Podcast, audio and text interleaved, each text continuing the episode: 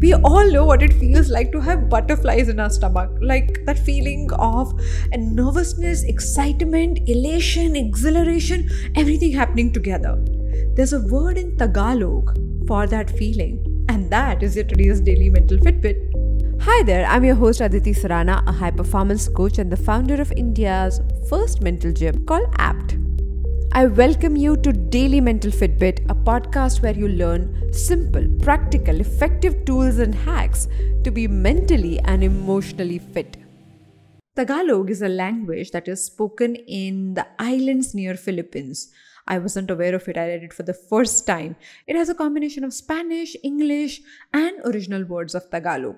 One of such words is kilig, K I L I G. The word means having these butterflies in your stomach, sense of exhilaration, and mostly related to the romantic experience. We all know what it feels to talk to that one person, your crush, and how your stomach churns when the conversation is going well. Yeah, that feeling is kilig.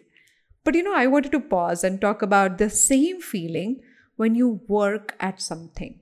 Have you experienced it? I have that feeling what I call I blush you know, as an Indian, we don't blush by actually having our cheeks pink. That does not happen. Only if we were fairer with less melanin or something, the whole world could have known about it.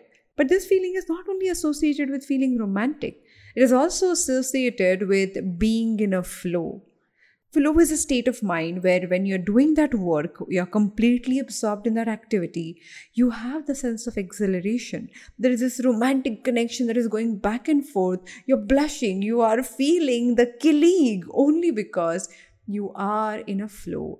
You are at that point where things are flowing through you that experience I have found for high performers is the highest experience every day I pray, I hope that the work I do brings that emotion forth so that the kilig, the flow, the excitement never ever dies. If you have that feeling, that kilig, that flow in your work, then there won't be a day where you would feel that why do I have to do it? You might not know how to do it, but that feeling of excitement, connection, and most importantly, the fulfillment will become a gift on its own.